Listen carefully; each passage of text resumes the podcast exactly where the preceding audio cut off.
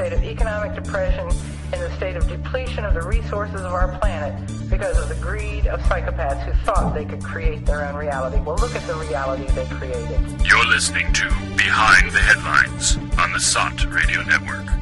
The world for people who think.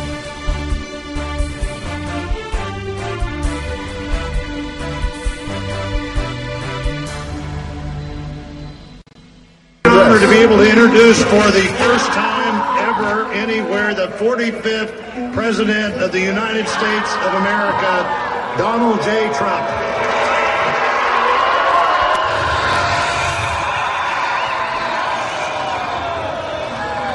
on the shoulder. You adjust the microphone as a tall man. Hands on the lifter.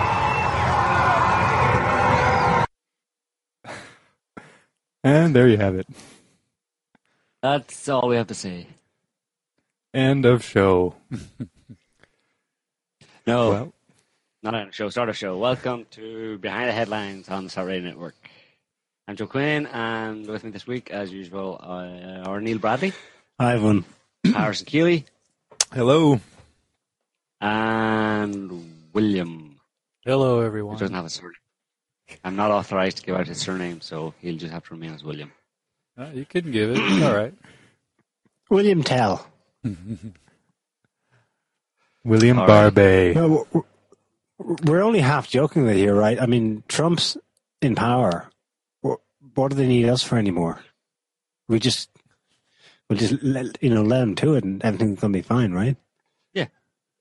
Hunky No, um, we were just talking uh, uh, before the show started. We were just talking in the chat room there. Someone uh, mentioned a story that I saw earlier on today that uh, in Indiana, uh, yes, today I think, or yesterday, yesterday, um, a truck spilled thousands and thousands of marbles uh, all over the road on uh, uh, Indiana, an Indiana interstate road, and I thought that was very. Uh, Thirty-eight thousand pounds of them. yeah, I thought it was kind of rel- uh, very, very uh, symbolic in a certain sense, or relevant, or appropriate, or whatever. Because, I mean, of course, we're not, we're not, not getting into pattern recognition here, but it's just a funny little coincidence that as uh, as a whole, as a certain percentage of America uh, goes a bit bonkers, loses its marbles effectively.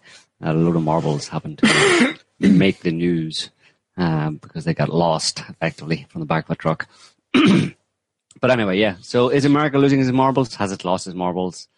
Or are we dealing with uh in reality are we are we dealing with uh, a minority of people? Is this is, it, is this a is this a countrywide phenomenon that's going on where everybody seems to be losing the plot? Or are we dealing with a small but vocal and well kind of propagandized or publicized minority in the US? That's that's a question. It's hard to tell. And internationally too, uh, there were ten thousand protesters in Sydney, Australia, Yeah. protesting Trump's inauguration. Right. Um, were they disappointed that he's now their president? I I don't quite understand how that works, but yeah, internationally there were protests against his inauguration.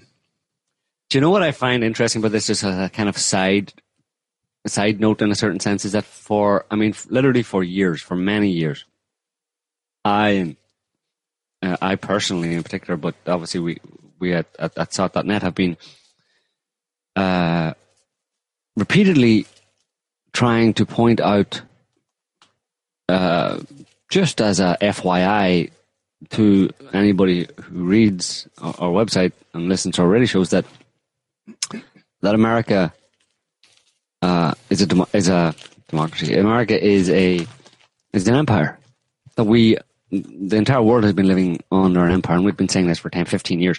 Amer- we live under the American empire. America is an empire uh, in the same way, you know, uh, as previous empires. You know, I mean, it, it was effectively a a one world government in that sense. and the reason we were saying this because it was so so obvious to us that that was the case. But you were there was almost there was an injunction has been always an injunction uh, in the media and politicians uh, amongst amongst politicians that uh, against ever mentioning the idea that America is an empire. America is just this greatest country in the world, right? You're not allowed to call it an empire. No one recognizes it as an empire. But then, um, today, like Niall just mentioned, uh, the past few days, we see people about as far away from America as you can get. Let's say um, Western Australia. Uh, there are thousands of people in the streets protesting against the American president getting elected. Um, a, a, a certain man getting elected American president. This is on the other side of the globe, and there are protests all over the world uh, in different countries against Trump yesterday. Uh, In Paris? yeah. So, if America isn't an empire, why do these people care? Uh, why does someone on the other side of the planet, um, many people on the other side of the planet, feel the need to get out onto the streets and protest about the fact that one country, just one little, old, well, decent sized country, but not even the biggest country, and certainly not a, country uh, with anywhere near the largest number of people, um, elects a president, why would they be protesting that? I mean, do people in Australia protest other countries' prime minister presidents getting elected? No. No.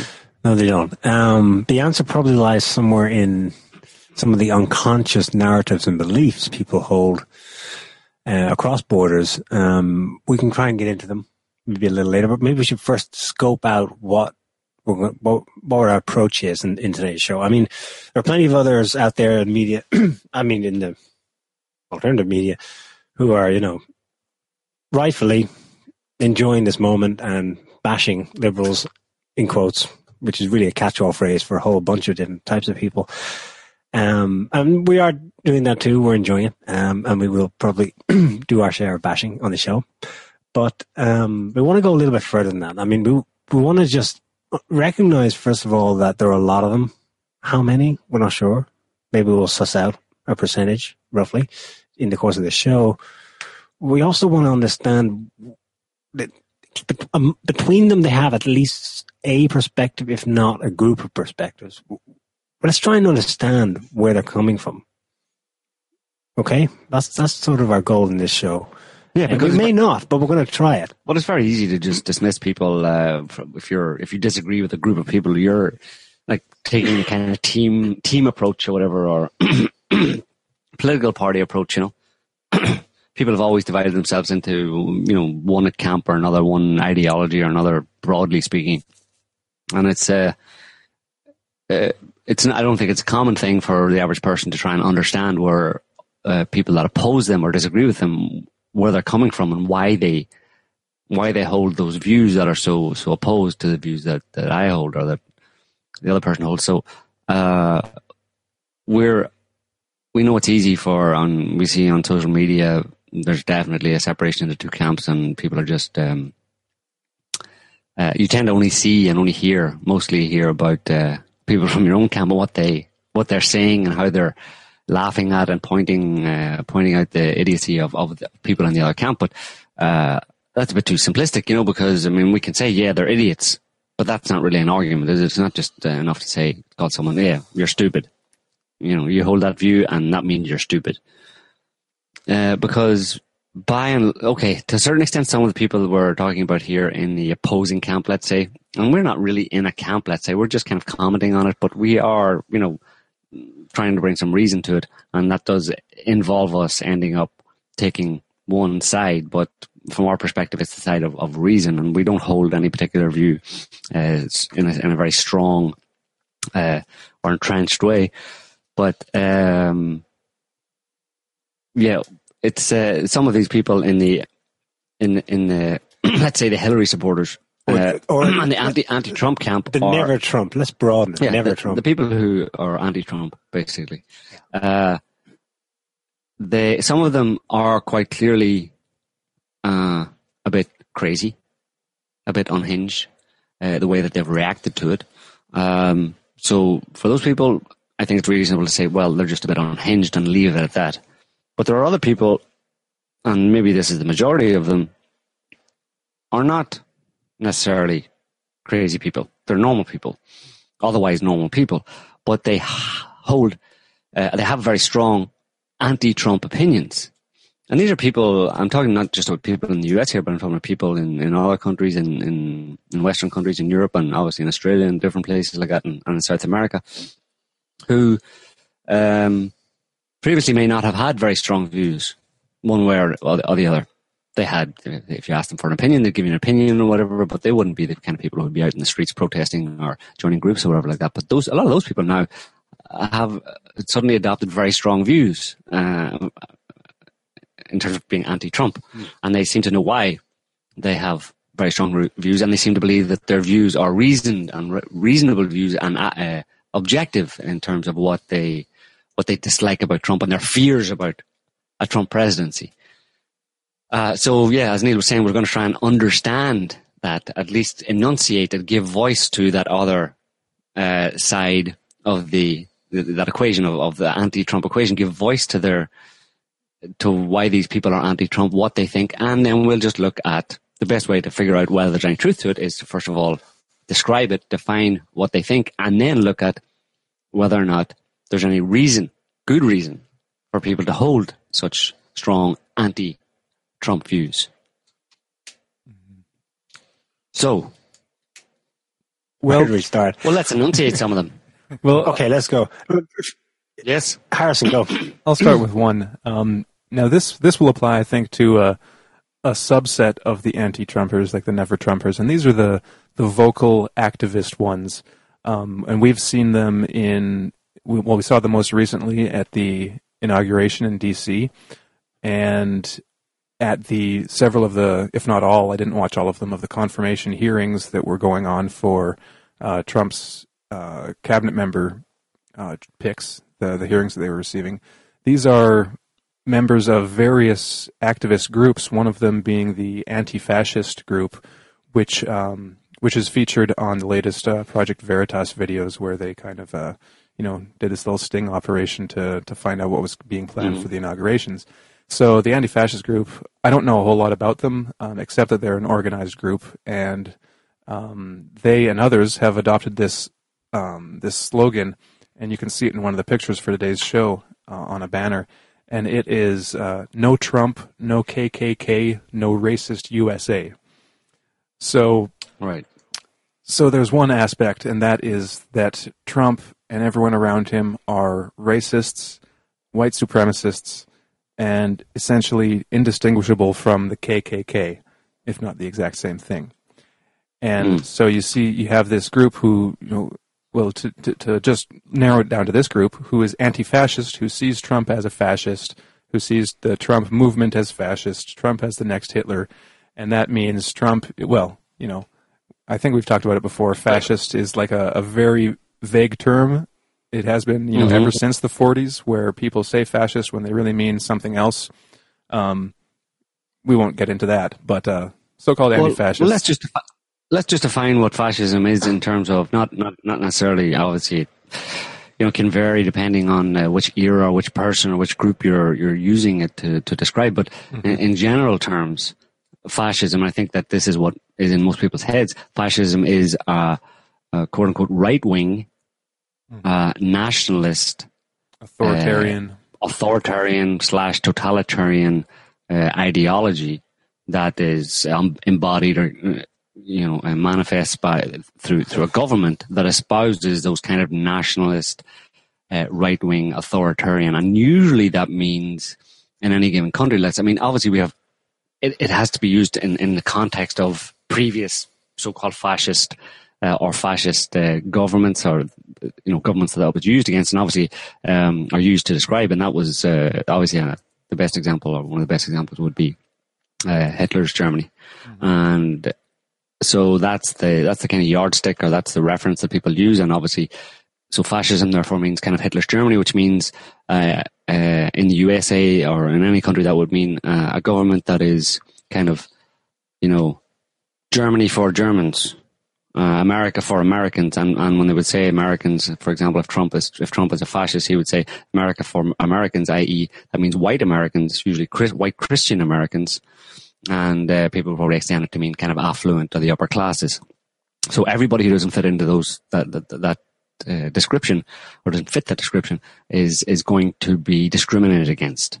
Uh, and and going to be discriminated against in a very often in a violent or kind of pogrom type way, type way. So the vision these people have is that a Trump presidency is going to involve um, effectively pogroms or discrimination of some type, depending on how hysterical you are. It, it can be uh, less or more violent in that sense, but it's going to be serious discrimination against anybody in America who's not uh, relatively white, relatively white, a white, relatively affluent uh, Christian uh, person. Everybody else, you're in big trouble. Uh, that's what they mean by fascist. That's what they seem to, to get at. I mean, uh, there's one co- comment from Facebook here that I got on my Facebook uh, when someone was trying to explain it to me, and they said, "I think a lot of genuinely progressive Americans are deeply troubled about what Trump is going to do to their country in terms of race relations, women's rights, minority rights, the environment, etc." Mm-hmm. So these are the things: uh, race relations, women's rights, minorities' rights, and the environment. All of these things are going to suffer horribly under Trump because, well, that's what we now have to have to investigate. Why? Why do they think this? Why do these people, why have these people uh, been possessed by this uh, belief that this is what is going to happen? This is what a Trump administration means for America. Where does that come from? Is there any evidence for it? Well, is it simply because he said, you know, he would grab women by the genitals? He likes to grab women by the genitals? Well, uh, is that the, all? On the racism slash, That's a women's right thing. On the racism sure. slash fascism issue, Trump came out of the gates saying we're building a wall. Right. No more Mexican illegals. I think he specified Mexicans, but then you know, broadened that to other right. gen- illegals in general. Um, and that right there, the way at least that was presented, we can have a separate discussion about what exactly he meant and what how, what exactly might manifest from what he said while campaigning. But certainly the way that was um, filtered through in messages it, event- it eventually hit people's ears as, oh my God. And it hit us that way too. Mm. Uh, I'm certainly raising my hand here. No, no, those first noises were made by Trump, or at least the noises that were filtered by the media, supposedly coming from Trump. I was thinking the same thing. I was going, okay, here we go. This is it. Fascist mm. USA is coming. Mm-hmm. So I'm not surprised they got that impression. Right.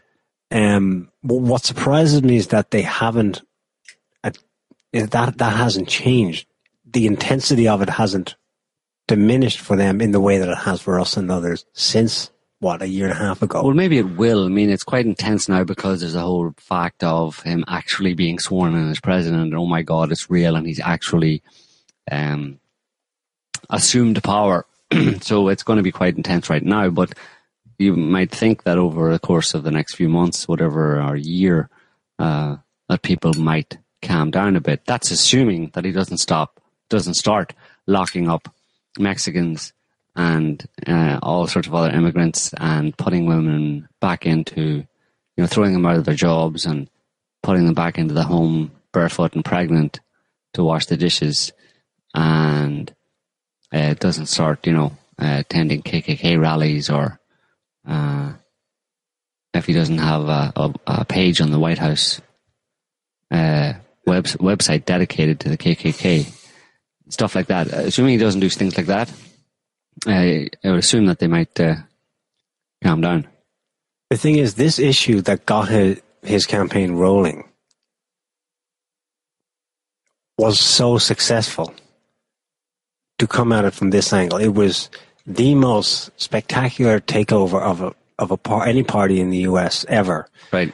He he just owned the Republican Party from that moment on. I'm saying that in retrospect. We didn't realize right. it at the time. He went back to traditional Republican values, basically, which just said them maybe more clearly than said anyone since I don't know Goldwater or whoever the right the the the, the nut jobs were in the there who were yeah you know pro white segregation. So, um, he said them. He said them.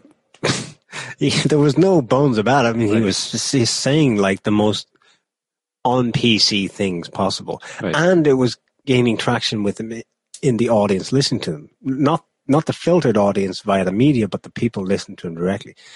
Now, who were they? Are they all racist? Those people who no, but they are working class Americans substantially who were listening to him. Hmm. many of them either immigrants themselves or descendants of, who were saying yes, thank you, finally. So that speaks to a reality on the ground Hmm. that, that that Trump was talking about. That he wasn't concocting. This is a bit different than, than the other. The main progressivist argument here is, I think, oh yeah, he's playing the he's playing the the illegals card.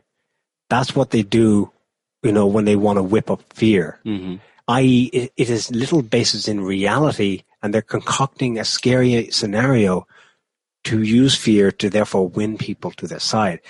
That's but that's actually ironically not the case. It it, it was a reality based situation Hmm. where there is serious crime, uh, seriously porous border uh, on the U.S. southern border, uh, w- which has a whole you know array of issues coming out of it. One of which was is you know competition for jobs among working class people, especially in southern U.S. states and poorer cities.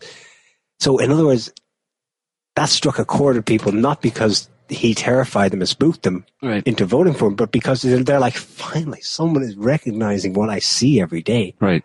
So it's a, there seems to be a different. We're talking about two Americas here, effe- effectively, and the question then is how many people are in, the, in, in one America and how many are in the other America. There's the more traditionalist uh, uh, American uh, voter, American citizen, uh, who maybe is more likely to be uh, lower paid jobs and uh, have a different experience of life than than the more upwardly mobile middle class, other kind of liberal America, left wing America, who um, has a different uh, view of life, has a different experience of life to some extent. Um, so, yeah, but the problem here is the problem I see it as I, as I see it is that uh, there's obviously a, there's obviously a, a there's obviously a problem there, a, a disconnect between uh, mm, large numbers of people in America in terms of the kind of experience of life that they have, but at least, and again, we have to we have to come back to the the, the fact that we've talked about in previous shows in terms of the election, which is that what fifty many what percentage? Just about fifty percent or so, fifty five percent or something of the population actually voted. So you have almost Of the electorate, of the Yeah. population that could well, vote. of the oh yeah of the voting um, those eligible to vote. Um, so half, I'm talking adults then. So ha- almost half of the adults in America didn't vote at all, which is and they obviously have an influence. They obviously have a uh, you know they, they have an effect on the American body public. Effectively, they're part of the American population, and they don't have an opinion. Maybe they don't care. They don't they're not interested in talking about politics. So, you know, when discussing these kind of things, and, and, and you know, when you're involved in some kind of a Facebook discussion, you're reading Facebook or social media, whatever, and you're trying to get a, an image or a a feeling for what's actually going on. Uh, you have to remember that the people that are actually posting on social, social media about politics and about Trump are probably only half of the people in, in America that actually half of the adults in America who actually have a voice. Because let, let's assume that all of the people, almost half of the percent, half of the population, adult population that did not vote, probably aren't going to be actively involved in political kind of, uh, you know, debates. Effect, effectively. So, um, so yeah, let's uh, Harrison or William. And another angle I kind of was noticing, uh, even especially with the EU um, politicians, and um, all of them are pretty scared of uh, Trump's uh, so-called isolationism of, of the U.S. Hey, let's make America great, and the withdrawal from you know NATO and uh, stuff like that. It almost sounds like uh, people are scared of uh, the U.S. withdrawing all its uh, so-called welfare help to all these other countries, and it kind of reminds me of, uh, of of kids losing their parents or something. All of a sudden, they're left to their own devices, and they don't know how to handle that quite yet, and they're just going kind of crazy. Uh, I don't know if that has you know any kind of Well, implications there. they're they're other privileged people um expressing their concerns um i think we're more concerned here with the people bawling their eyes out on the street or smashing cars or um or, or, or not not not being so you know expressive, but simply posting on something on Facebook and saying, you know, I don't like Trump. Um, period. Um, you know what I mean? Those people aren't really aware of geopolitics. Um, they might be a little. I don't think they care that much. No, but I think it Um, filters down from from the elites' indecision and indecisiveness that it probably that that emotion filters down to the people, and they just don't know what what to do. They just have to attack at something, and so okay, but that, th- yeah, the, the, this is the, and how does that work? I, I know what you're saying.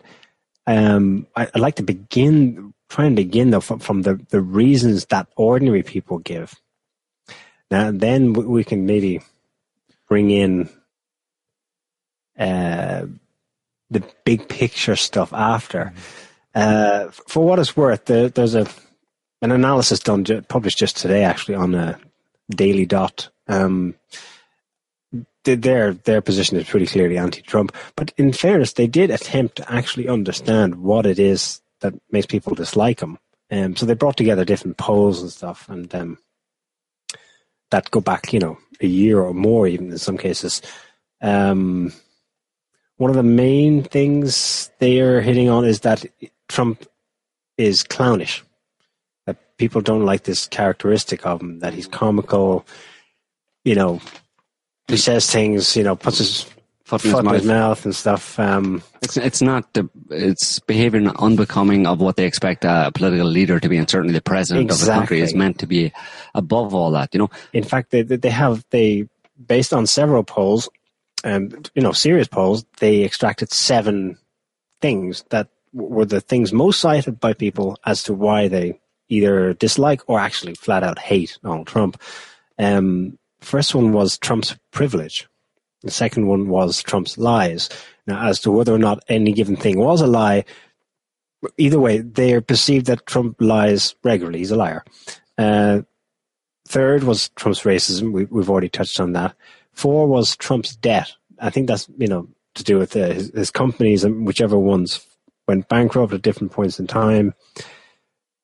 Fifth, then, was Trump's views on women. Hmm. Sixth, uh, Trump's vitriol, which the, the Daily Dot gave it that term, but what they meant by that was the the kind of um, the the way that he comes back at people, and the way it, he can often insult them directly, often you know citing um, something about their appearance or something. You know, he can have fairly he can he can have lowbrow attacks. You know, so the the vehemence with which he will pursue an individual or a topic or something. And then their seventh was Trump's ignorance. And this is similar to the thing that was George W. Bush was bashed with, um, where they were saying he's unintelligent, he makes uninformed comments, um, doesn't know much about the world, how things really work, etc. Um, taken together, all of these things are, are characteristics of the person's character, you know? So it's just like you said, Joe, um, just there, that the, the main thing I'm deducing from is that they dislike Trump because he doesn't meet their expectations of a uh, of a president of, of what he ought, a presidential person ought to be like. ought to be like, yeah. So, and then that segues well, from there. They easily segue into uh, so they effectively see him as not uh, not not not not exactly a diplomat. Let's say not uh, not a polished intellectual who would have along with that kind of um, effectively elite kind of status would have the moral, so the morality to go along with it. And of course, uh, there's plenty of evidence uh, from his kind of statements, things he said or he's been heard to say that he he kind of you know he he doesn't have a problem with with uh, he doesn't care about exposing the fact that he's just an average human being, at least in terms of the way he talks, what he says. He doesn't care. He sticks his foot in his mouth, that kind of thing.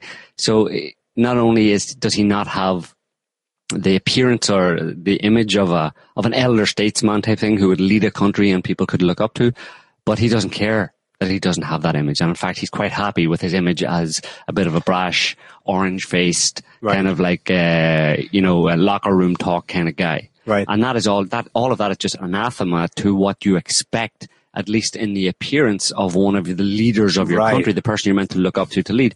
But here's the problem. And this is where the disconnect from reality comes. And I've, I actually posted this on Facebook a couple of times. I mean, it seems that people have a problem. They don't really apply that old adage of never judge a book by its cover. I mean, the appearance seems to be everything to people, and they don't. That no one, people have not accepted or internalized the idea that we often talk about and have thought about for years about uh, about uh, the concept of the, the the theory of psychopaths and the fact that a psychopath is charming and glib and all these kind of good things for a very specific, purpose, and it's to screw you over, to do exactly the opposite of what they claim they will do. Now, arguably, America has had a long string of not only presidents but politicians who fit that profile exactly. Not necessarily that they're that they're uh, psychopaths, but that this deceit is institutionalized in American politics, as it is in politics in, in many other countries, where uh, politicians, people who rise into political office and, uh, and hold political, political office, know very well that they're meant to say and meant to look the part and say all the right things, say all the best things, say the things that people expect them to say, uh, espouse noble ideals and all that kind of stuff. Uh, and as long as you've done that, then behind the scenes, uh, you can do whatever the hell you want. And very often, what you're doing is corrupt and unethical and immoral things behind the scenes. But you make uh, every effort necessary to keep that from the people, to give the people what they want, which is simply an image, an image of a moral elder statesman, diplomatic type of person who would be uh, eligible to lead a group of people. You know, basically a, a kind of hero figure, a, a, someone to look up to. You know, uh, a, a good, an exceptional uh, human being, and of course, Trump does not fit that profile. Um, Can anyone guess what the flip side of these polls were when they asked people why they liked Trump? yeah, probably exactly what I was saying. That he is none of those things He's authentic. because he's the opposite. Because pe- Authen- authentic. They, But that suggests they that the- laugh. they laugh like the others when he puts his foot in his mouth. but that suggests but they that- also recognize that, oh, well, he was being real. Yeah, he's being moment. real. But that suggests the fact that they would be uh, that that someone like that being real, even to the point of engaging in locker room and talking all that kind of stuff, that that's okay because in fact that fits with the idea of him being real. That suggests that it's the percentage of the people in America, of the voters in America that voted for Trump, did so because they have become disenchanted, seriously disenchanted, and to a certain extent are now able to see through and or see what I was just describing there, which is that the politicians, the, the Washington establishment, establishment, uh, political elite, are full of are full of it. That they're all appearance and corruption behind it. They're all appearance. They're all noble appearance and absolute corruption behind it.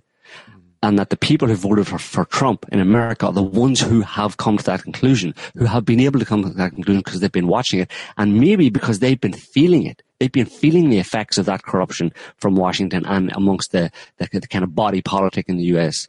Uh, the, the fact that they've been enacting and passing, they basically are in it for themselves at, at the expense of the people. And the ones who start to feel it first are the ones at the bottom of the heap. And it's the ones at the bottom of the heap who have been experiencing that and through hard won experience and suffering effectively, losing jobs, uh, uh, lower paid jobs, uh, all sorts of different uh, social problems. Those people, through those experiences, or those experiences of suffering, have allowed them to finally uh, allow the veil to drop from their eyes and see through and see the simple fact that these political, polit- this political elite are basically a bunch of lying psychos. They don't give a shit about us, and they just say that they do, like Obama, like uh, like Clinton, like all of them say that they do, but behind it they don't. And you know the way we know that they don't actually care behind their words. There's no care behind the words. The way we know that these ordinary people know that is because we've felt it. The ones who can still allow themselves the illusion that these people are, you know, Obama said such wonderful things, Hillary's such a lovely woman, and all this kind of stuff. They're the ones who who are allowed who who who can still main, entertain that illusion because they haven't been suffering enough. I like that. That makes sense. Well, so it looks like so, So- we, where we've come is that for so long we've had politicians that uh, that have the appearance of politicians and the appearance of what uh, Right. you know what people think a politician should be, and you've got a group of people who um, who will buy into that every time, no matter what. And then, but but more and more people see through it. So now you have Trump, who doesn't give the impression of being a president at all. Well, I wouldn't say at all, but in, in a lot of different ways and in a lot of different circumstances. In the And so- traditional ways, yeah. yeah, and so the people that are totally focused on image now uh, are still as focused on image, um, you know, over substance, and And it's Um, horrific to them. and yeah, and it's horrific. Whereas they don't seem to consider at least the possibility that because they have no real awareness or um, they're not used to looking through surface appear- surface appearances to look at reality, they can't consider the possibility that a person who doesn't appear presidential might actually be presidential in what he or she actually does. Yeah, not even not even that he's presidential, but that he would at least do uh, some good things. Mm-hmm.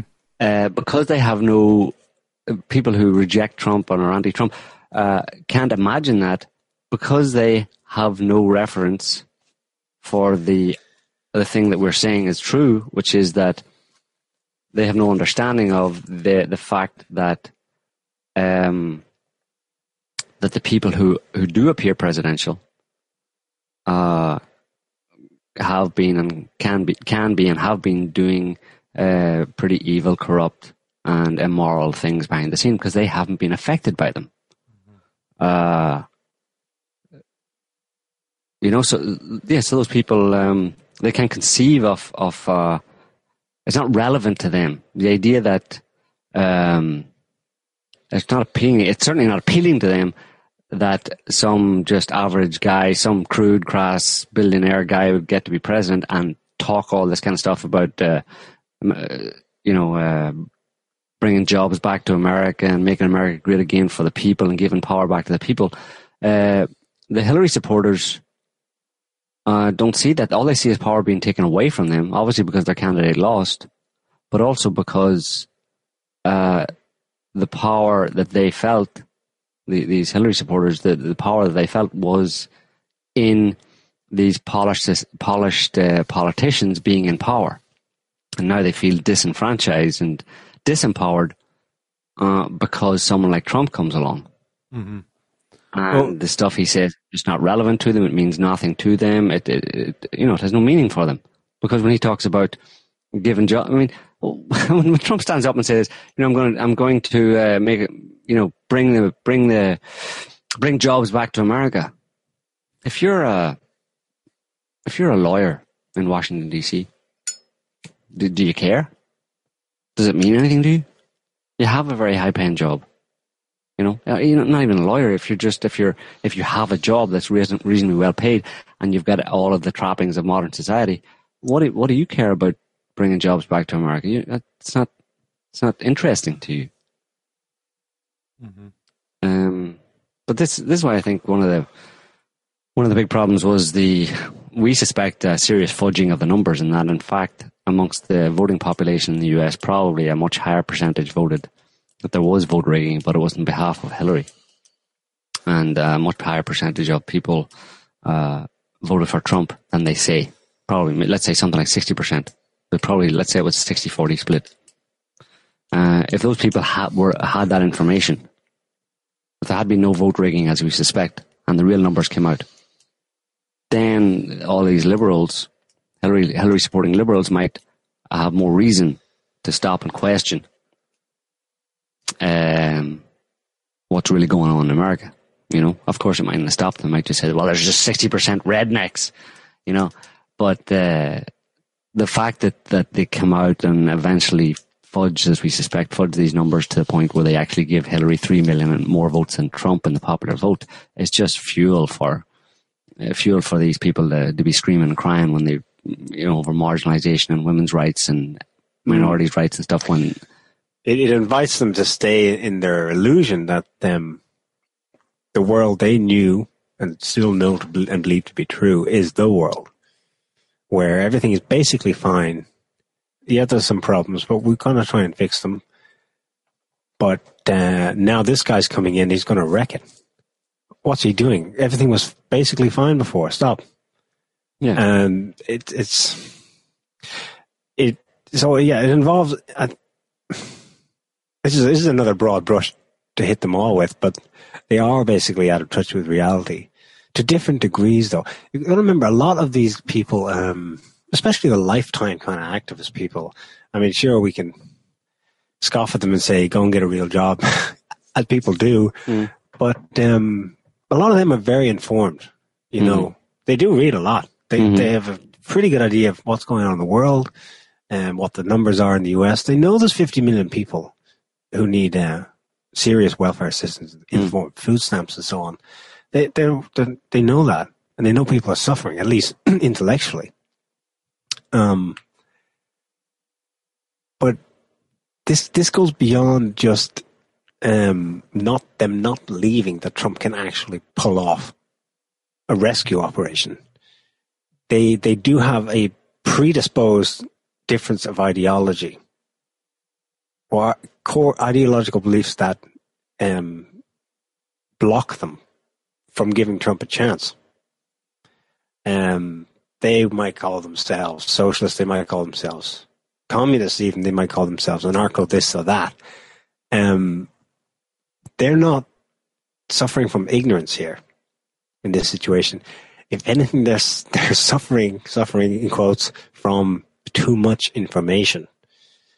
In a sense that they've got all the theory, they've got enough facts to assess what's actually going on in the world. They have a decent idea of how the world actually works. You know, corporations, trade imbalance, the wars. They hated all the wars. They didn't support Obama doing his wars any more than they might would under uh, Trump or Bush or anyone, Clinton before that. Um, it's like ideology blocks them from seeing something else, from listening closer to Trump, from noticing the in- incredible, and this is an incredible piece of data that's come out of the last four months that the entire establishment in the US, and we mean here they're really the top dogs, the people who, you know, the the most affluent, not not not the not the Trump family certainly, but you know, obviously George Soros, uh, Wall Street operators, the people who have the influence to have almost the entire media paint Trump as a Russian agent. Hmm. Those are the people I worry about because they're informed enough to know that what's going on vis-a-vis U.S. and Russia in Syria, in Crimea. They know there's funny stuff going on there, and they know that it's not as simple as Russia invaded Ukraine or anything like that. Hmm. And they will write stuff about it to that effect. They'll they'll bash their own government. They'll bash imperialism. But then, when Trump says, "I," basically his message is pretty obvious to everyone now. He's saying, "I want to stop that." A pattern. It's a decades-long pattern. I want to stop that. We focus on you know cleaning up our own house first. Something happens in their mind where they just what blot it out or miss it Hmm. or delete it. Well, they only focus on. I mean, maybe you guys, you know, we're we're over the other side of the pond, but uh, Harrison William, you're you're in the land of the free. You know, uh, I don't know if you know that, but yeah, that's where you live. And uh, I mean, these things that these people, these uh, anti-Trump type people, the things that they feel that are going are being threatened by a Trump administration. I mean, here we're talking about, um, you know, race relations, women's rights, minorities' rights, the environment. I mean, is is America a place where, you know, women have full rights, where race relations are super good, where all minorities uh, are, you know, respected, and the and the environment is uh, is treated very well. Uh, is is America that kind of a utopia where these people would genuinely feel that they live in in, in, in a, such a wonderful place that uh, there's all there's very good reason to to be concerned about that kind of perfection or near perfection or uh, being being being taken down or destroyed or Well, I think by, by phrasing it as you have, Trump. I think you've kind of uh, pointed out the the real issue. Um, well, I mean, it, it is complicated, but I think that you could kind of flip it around and say, um, are things so bad? Or if you look at the reality, th- those things aren't very good. You know, they're not perfect. So the idea is that, um, you know, th- I guess they're on the one hand they they have this idea that things will be will get even worse, but on the other hand, there's this idea that things are good as they are. And it, the fact that they're afraid of these things from Trump even makes them think, I, I think, that things are better than they actually are um, when they're not. So, you know, I, I haven't really talked to, uh, well, first of all, we're kind of in um, Trump land more than we are, you know, so we, we, we, we don't really see a lot of the, the protests around where we are and don't really have you know people to talk to to get their perspective. You know, you'd have to Mm. you'd have to go to New York or California or uh, Mm. you know to um, you know some of the other counties that that voted for Clinton to get a lot of those ideas. But um, yeah, I don't know. Um, Mm. I th- but I think one thing that it comes down to is you mentioned something earlier, and that's that the the PC, but like politically correct idea. And I think I just wanted to bring that up that um, a lot of the things that people are so um, that seem to be so riled up about when they talk about. I mean, there's a there's a, a standard list of things that people don't like about Trump, and that's his misogyny, racism, transphobia. Um, or is, is there another one? and uh, Yeah.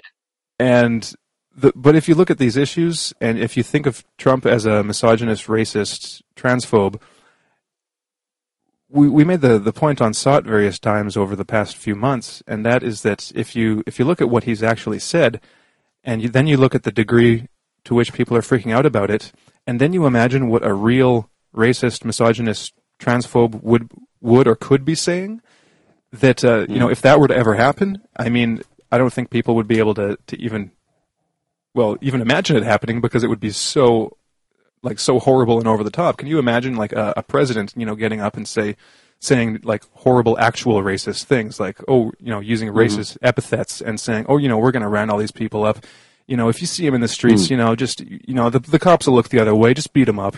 You know, you know, we're going to I mean, that's the kind of like Hitler and and the the hardcore Nazis were saying things like that. Like they weren't hmm. they were they weren't they weren't like closet racists. I mean, they just came out right came hmm. right out and said it. And if someone just and, and if he were to say, you know, we've got too many women working in you know high positions, we're gonna we're gonna get, make things right and get women back, you know, in the kitchens and you know stop giving them high paying jobs and and uh, you know high CEO positions. And uh, and transphobes, you know, will screw the transvestites. You know, we're gonna get rid of all protections for for uh, anyone that's transgendered, and you know, it's it's great that people are you know getting behind me because I think you know transgenders are you know evil and we should be you know beating them up in the streets. I mean, you know, that's racism and transphobia. The tra- the politically correct thing has gotten so that the you know the slightest disagreement with with um, like you know the the mainstream view of what it means to be a um, you know a good person who accepts everyone n- it makes the the the threshold for taking offense and getting angry like so minimal that what they're getting angry at is so far removed from the actual you know hatred that would actually come out from a person who's actually evil They've basically been triggered. M- Micro, tri- micro microaggressions have been committed against them. Um, Yeah. Well, we're Maybe. uh, Uh, we're we're pretty much uh, in the middle of Trump land here, but we do have a special guest that uh, was recently in California and has an interesting experience he'd like to uh, tell us about. Hi, everyone. excellent. I got kind of nudged in here. Hi. oh is that dave yeah we got we got dave o Hey, Dave. hey, everyone. Hey, Yeah. Dave. So what's going on in California? Oh, geez, it's it's the craziest thing I ever seen. You know, um, I was just out there doing some work and uh, was uh, visiting some uh, old friends of mine. I've known them for like 30 years, and they're really decent people. We basically see eye to eye on most things, right? And uh, of course, politics came up, and You know, I, I knew better than go there. I knew they weren't Trump supporters, but the reaction I got, just just being neutral, like they became extremely angry, like at me, and like I mean, it was really intense. I'd never seen anything like it. Like all critical thought was gone. They they were just reactionary. Like you could not discuss anything. In the past, we could talk about practically anything, but I've seen this change in them. Like two or three months ago, things were pretty normal, but now it's not. They are extremely angry, um, and everybody I encountered in California was the same. You could not mention anything about Trump without them becoming extremely angry. You know, that there was no dialogue, anything. Very strange phenomenon going on. Hmm. So, what did they actually? Um, I mean, can you give us any quotes of of the kind of things that they said about Trump, or was it just general, kind of like It's- he's a? Yeah, well, you know, I mean, you know, Trump's kind of off-putting, you know, for you know the reasons you've been talking about. But one one of the things that set off my, my friend was uh, was about abortion. She was so afraid that women aren't going to have the right for abortion, you know. And I just made a pretty neutral comment. Well, he said he's going to leave it up to the states. Not sure what he's going to do. Oh, she just like lost it, right? And she's Oh, yeah? yeah. I mean, on and on. They're just they're so afraid that he's just going to you know, round people up and very strange. Yeah, that's that's it is very very strange. This we're having trouble putting our finger on it, and maybe we we won't be able to put our finger on it in a sense because um because it's not something that uh, you, can track back to. Ah, you know, either you can't track it back to anything that Trump actually said specifically. It's just it seems that these people have just got a feeling uh, from Trump. We've kind of described it in the sense of okay, he doesn't look presidential. He says rude things, that kind of stuff, and that. But that just seems to be really, really triggering people and making them jump to all sorts of conclusions about what he's like. I mean, he basically because he's not presidential, because he's not a, a smooth, suave Obama. He's kind of the opposite. That basically puts him in the complete crap category where he is capable of absolutely every evil thing possible uh, for a president to do. He's basically a new Hitler, and it's that extremism, that black and white thinking that's that's um, and the, Yeah. the strange thing about it, and it's uh, I wonder if it's if it hasn't got a lot to do with the media, you know. And of course, we know about media programming, but uh, media programming tends to uh, tends to happen over a fairly long period of time, and it's very subtle, you know, where people will just spend twenty minutes watching uh, an evening news program. Yeah, that- Uh, and they won't necessarily. You could ask them afterwards, like, what, what, uh, what'd you get from that, you know, and can you re- repeat back to me anything that was said? And you, you won't get much information, you know, just very general stuff. But it seems that that kind of uh, information from authoritative news sources flies in under the radar with people, and there's there's ideas in there that are slowly forming in people's minds until after a certain period of time of having watched the media uh, that, that's presenting a certain um, a certain angle on something, a certain you know message that eventually that'll that'll ferment in people's minds and gestate, and eventually a little a little baby belief will be born in their head, fully formed, you know, and they'll give it to you straight which away. is and which is a you know quoted verbatim from Right. something they heard on the news four months earlier. Yeah, that's the way it works, you know. So I'm kind of thinking that the media has a big part to play in this. We know they've been very much anti-Trump and pro-Hillary and stuff, and in terms of actually forming these beliefs in people's minds, you know. Because I mean, there's plenty of. I I look at some videos I see on, on, on social media and stuff of um, people uh, questioning anti-Trump, anti-Trump uh, activists, whatever. Why? You know, marching in, in, in Washington and California and different places yesterday, um, asking them why they don't like Trump. And I know these videos maybe we cherry picked to a certain extent and stuff because maybe they pick the worst people, but I'm starting to think that maybe it's not that they're picking the worst people, that this is actually the most of the, the, the responses they get. And most of the responses they get are just, uh, well, they're nonsensical. They, they, the, pe- the people asked why you don't like Trump can't actually give a coherent, uh, clear reason why. Yeah, that- Um, that- that's even, cor- even the few, huh?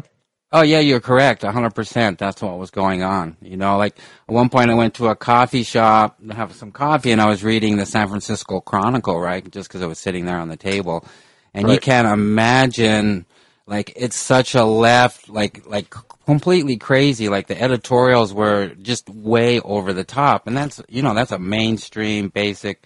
You know that's what people read in San Francisco. But I mean, it was over the top. Yeah. So it's um, it's it's kind of uh, I think that that's something we have to we have to factor that in that people are being given their beliefs and their opinions from from the media media over a long period of time. And and even the ones that can actually give a few reasons because they're a bit more thoughtful and intellectual or whatever about it when they're questioned as to why. There's some that would say yes I don't like Trump because he's anti-immigration and anti-women's rights and anti this but then when they're asked well can you give me any examples that would uh, back up or, or provide evidence for why you you think that that's going to happen, why you feel that strongly enough to get out in the street and protest. You feel it's so real and so imminent a threat that you should get out in the, uh, in the streets and protest against the possibility that, or, or as far as you're concerned, the reality that Trump is going to uh, clamp down on Im- immigrants' rights and women's rights and minority rights. Can you give me any actual uh, evidence or reason uh, for for for your belief that that's really going to happen, and they can't because there is none really. It's just an impression, you know. It's it's everything that we've said. It's the it's the look of Trump, the few things he said that are just kind of like locker room talk, and and uh, also uh, his his lack of tact, let's say, and his somewhat um, you know kind of uh, simplistic, oversimplified statements about things. You know, like basically, we're going to make America great again. We're going to take back the jobs. I'm going to be the best president ever. That kind of thing. All of that contrives, along with the media programming, to give people this belief, which really has no foundation, no good foundation, that Trump is is the new Hitler. Uh, so it's it's kind of nonsensical. Yeah, it's true. Like you know, like my friends, they were you know basically they were saying that every Trump supporter is basically a Nazi. And I mean, Right. they're they're lumping in their own parents, and y- you know what I mean. Like, obviously, that's not the case, right? Wow. Mm, yeah. So, I mean, it's interesting that you mentioned California as well because it seems to me that it's there's certain kind of hotspots or concentrations of the anti-Trump sentiment, and it seems to be uh, in, in the big cities in California. Let's say, but probably most of California because of what California is. It's very it's well known in, in history and mythology as flake land, basically. You know what I mean? So, uh, I mean, there's a, an over over over they're overrepresented with flaky kind of people for some reason. I don't know why. It's probably got a lot of historic reasons for it. But anyway, there's California, and then there's the there's the East Coast big cities. You know, there's uh, New York, Washington D.C. I mean, we look at Washington D.C. and what 97 percent of people have voted for. Have voted for Ninety-two percent. 92 percent voted for for for Clinton. And New York is Hillary was Hillary's you know uh, home ground basically apparently, even though she's from I don't know where she's from Mars. Arkansas. She's from Mars, and uh, um another kind of like East Coast stuff. But then you have most you had most of the kind of heartland of, of America in between California and the East Coast of the US, pretty much was dominant for Trump, you know. Um, so it's interesting that in these big urban centers, you know, where you have the anti-Trump sentiment. You know, obviously you have a concentration of people there, but maybe it's I don't know, maybe there's a hive mind thing going on when you have a city of five or ten million people, you know, I think in or the media saturation. in the or- most general sense, um, these areas are where the intelligentsia live. Mm. They will be people in the media, in think tanks, and in government. In they'll be the captains of industry, yeah, managers in corporations, um, academics, teachers. No, maybe not teachers. I'm not sure where they fall into in terms of intelligentsia. But in the let me try and define intelligentsia for a second. Um, imagine the whole country, the, the whole total population as a sort of one human organism, a human superorganism. Okay, the intelligentsia are basically basically the brain cells of the overall. So they're the people that come up with the ideas. Well, not always, of course, but that the ideas that need to be put into practice about how to actually manage and do things. And that's that's why you know some of them end up going into politics, into government, into industry, and so on, because they got a knack for it. And they are, like Trump says, they're very smart. They generally are very, very smart. But it's not a permanent state of affairs. Human history shows that periodically countries fall, civilizations fall, yada yada. There's a kind of a, a good phase, and then it all can go bad very, very wrong, very, very quickly. I think what happens is the intelligentsia in general basically becomes very sick. It's either infected and or it simply carries an infection throughout it. Mm. And once, if you think about it, once the brain has a serious issue in in the human body, the rest of the body's in serious trouble. Um, starts reacting. It starts well. It starts to react. Yeah, the immune system kicks off, and the the rest of the body, all the other cells have intelligence too, and they'll respond. They'll do what they got to do in response, and that's kind of what's happened here. Mm. And it's not unique to the U.S. because, of course, these kinds of deep political changes are going on all across the world. Um, but it's maybe quite pronounced given that the US in itself, vis a vis the rest of the world, is kind of like the leader or the intelligentsia of the world. So it's a lot more pronounced and it has a lot more weight and reverberation mm. and impact because it's happening there. Mm. Um, well, here's my here's my beef with the anti-Trump people, and, and, and I think I can kind of sum it up. My problem with the anti-Trump people is that uh, I'm assuming that given what they're complaining about, they're anti-Trump, obviously, but as we've been discussing, what the details of their anti-Trumpness uh, uh, comprises is that it's, um, it's, it's the things we mentioned, the kind of race relations and women's rights and minorities' rights and all that kind of stuff. So uh, that suggests to me that these people that are out and virulently anti-Trump and protesting on the streets, they believe that America, the America they know and love and the America they live in, embodies all of those things. I.e., it embodies anti-racism, multiculturalism, minority rights, and the freedom to be and do whatever, whatever you want, right? Um, and they see all that under threat. But the question is, is that, I, I asked that before, is that deaf description or that, that idea of America an accurate description of what America is? Is America anti-racist, uh, multicultural and pro-minority rights and pro-women's rights and pro-freedom? You know, uh, apparently these people who are protesting Trump and feel that all those things are threatened feel that it is, that that is, that's their experience in America. Um, but of course, our big problem with those people is that they seem to be completely myopic or uh, short-sighted in the sense of uh, they only see what's in front of their noses and they don't generally they, clearly anybody who supports Hillary Clinton has no real awareness of American foreign policy and the involvement she had in American foreign policy. And more specifically the American foreign po- the effect of American foreign policy over the past 15 years and longer on the demonization of Muslims or the, the pitching of Muslims as terrorists. And there's a lot of anti Muslim sentiment in America, widespread in America, even amongst these people who would be, you know, supposedly pro Muslim rights or whatever, pro minority rights.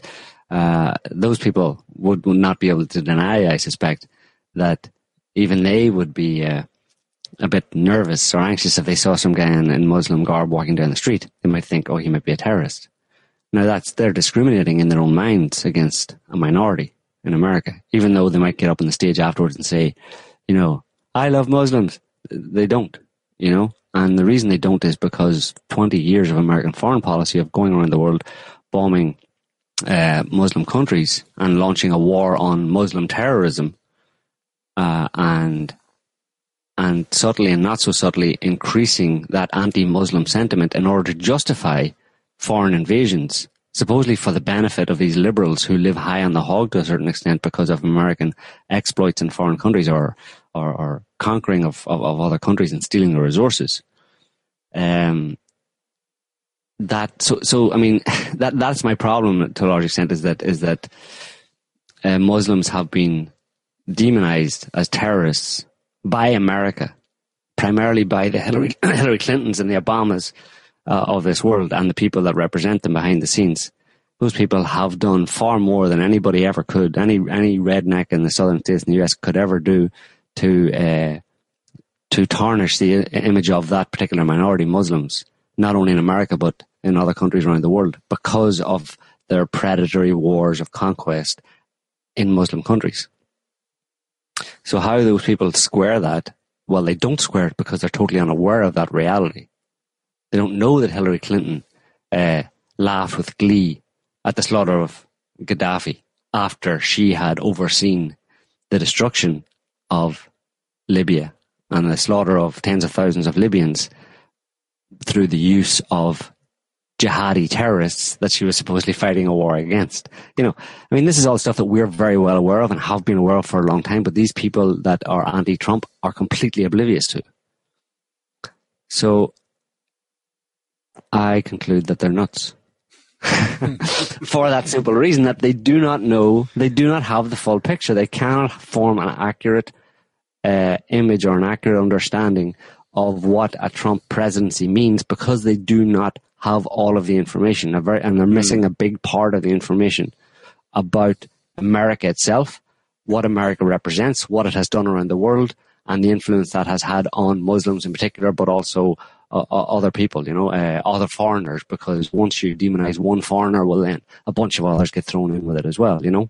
And, you know, all the efforts of these multiculturalists uh, notwithstanding, I'm sorry, but uh, no amount of protests are going to change the fact that your government and its war machine has been has been uh, creating Muslim terrorism effectively and creating the image of Muslims as, as terrorists for 20 years. Unless they recognize that fact, then they're they're full of it.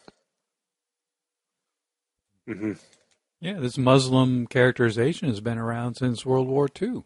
I mean, it's it Right, was in and longer, popular uh, Walt Disney cartoons. You know, they were always portrayed as terrorists and beheading with their knives and their swords and stuff. It's it's been cropping. It's just really since 9/11 really became for, a forefront uh, thing. But it's been Right. it's been seeded ever since World War II.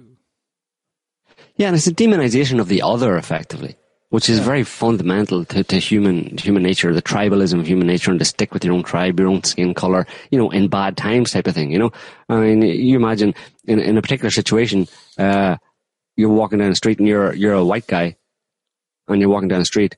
Uh, and you know it's maybe it's a bit tense. There's a bit of maybe violence in the air type of thing. On the left side of the street, there's a group of black guys. On the right side, right side of the street, there's a group of white guys. Which side of the street are you going to walk on? You instinctively will do the obvious, as would a black guy, or as would a Chinese guy. We separate them into ethnic. These all things. These are all things that are genetically programmed into people, and they're flying below the surface. And if, unless you're aware of them, then you're you're effectively influenced by them, a victim of them. You know. So, um, yeah, Well, but there's there's kind of the way I see it. There's there's two extremes, and it's really difficult to straddle like between them, because on the one hand, well, I'm reading this book. Uh, I've been reading this book recently by um, this Russian politician Rogozin. He's a deputy prime minister, and he wrote this book called Hawks of Peace, and it's kind of a memoir slash history of the last, you know, his experiences in the last uh, 30 years. You know, just from his early career to you know everything post collapse of the Soviet Union. And he makes this one comment about the the place of Russia and the the kind of mindset of Russia when it comes to um, some of these topics. And he talks about uh, like this multiculturalism. So he talks about it in terms of cosmopolitanism and chauvinism, and he says they're both wrong. And so he's uh, and I can see. So he's coming from what, what we'd call in the states, you know, a conservative uh, perspective, and that is that um, so anti-multicultural. And what he means by that anti as anti-cosmopolitan is that it's incorrect to say or to, to hold up the idea that that we live in a multicultural cosmopolitan um, society where everyone is equal, everyone gets along, and you know everyone's totally um, everyone's cool basically. Um, and he gives the example of you know he's talking about this in the example of of um, Chechnya and and terrorism, and but on the other hand he says that Russia also you know cannot and should not be chauvinist in the way he describes chauvinism is this kind of um, radical the, the the type of radical nationalism that you see in like Ukraine, Mhm. for example, or in in in the in the like extremist Muslim groups like were in Chechnya and are in Chechnya and in Syria, like the the you know Free Syrian Army types and these and these types. These are what he'd call chauvinists. And so you can see these perspectives from both sides of the the political spectrum, where you have the conservatives who are, when you go to the extreme length, it's this kind of, um, you know, what what the left sees as total racism, where it's like anti-Muslim sentiment and and um, this this portrayal of all Muslims as the same as these head chopping um, radical terrorists, and then on the left you have the extreme uh, that you see, you know, in the left today, which is let's ignore all that and let's get offended if you say anything bad about terrorists. Where you know we're all, you know, everyone's everything's great and and we shouldn't be, you know, saying anything bad about anyone. Like the middle Mhm. ground, the middle ground would be to see that okay, that's a stereotype, but look at Saudi Arabia, you know, look at ISIS. Those guys embody the stereotype, but you have to just think about it with common sense and with reason to say that yeah, these are crazy people and I mean, we can make fun of them all we want and point out how evil they are all we want, but we have to also take into account that this is just a representative of, you know, let's say the the elite of a certain country, the the mainstream of a certain country like Saudi Arabia, or a tiny minority of the the vast Muslim population. So you can hmm. see where where each side has you know a tiny bit of the of a correct perspective, but when you take it to the extreme, they they become caricatures of themselves where they ignore the important aspects that their opposition, you know, their their enemies are pointing out and and embodying. And that's where you get this this total polarization where there's no uh, no communication and no um, like negotiation of of ideas to to actually get to a right. a common, you know, reasonable idea of of you know reality and then what we're, what we're going to do about it. hmm Yeah, it's uh, on the yeah on the Russia thing. It, I found I found it interesting that these people. Uh, there was somebody at that rally in Washington D.C. The women's rally in Washington D.C. yesterday. The five hundred thousand women and whoever else uh, at it. there was some guy, an actor, got up, a black guy, uh, and he was talking. I'm sure other others mentioned as well, but he mentioned the fact that you know more or less Trump isn't our president, and because of the Russian hacking and Russia, and, and, and that Trump was basically pro pro Putin or pro Russia, you know, at the expense of America, blah blah. So he was repeating this uh, discredited nonsense that Russia hacked the elections or that uh, there was any dossier, this dossier, you know, supposedly linking Trump to Putin and all this business that was just pure nonsense. This guy apparently didn't care about that, and he and, and I think a lot of them. A lot of the anti-Trumpers uh, hold this view that that that Russia is is hacked our election and they use to justify their anti-Trump stand, which is you know Trump isn't our president. Well, one of the reasons he's not because uh, he didn't win the popular vote. Why didn't he win the popular vote? Uh, well, oh, he didn't win the popular vote, but he also he's also not a president because he effectively didn't win the election because the election was uh, compromised by Russia. Uh, so, I mean, what about the Russian minority uh, population or people of Russian extraction in, in, in America? Are their rights not being infringed by that kind of trash talk about Russia and how evil Russia and Putin is?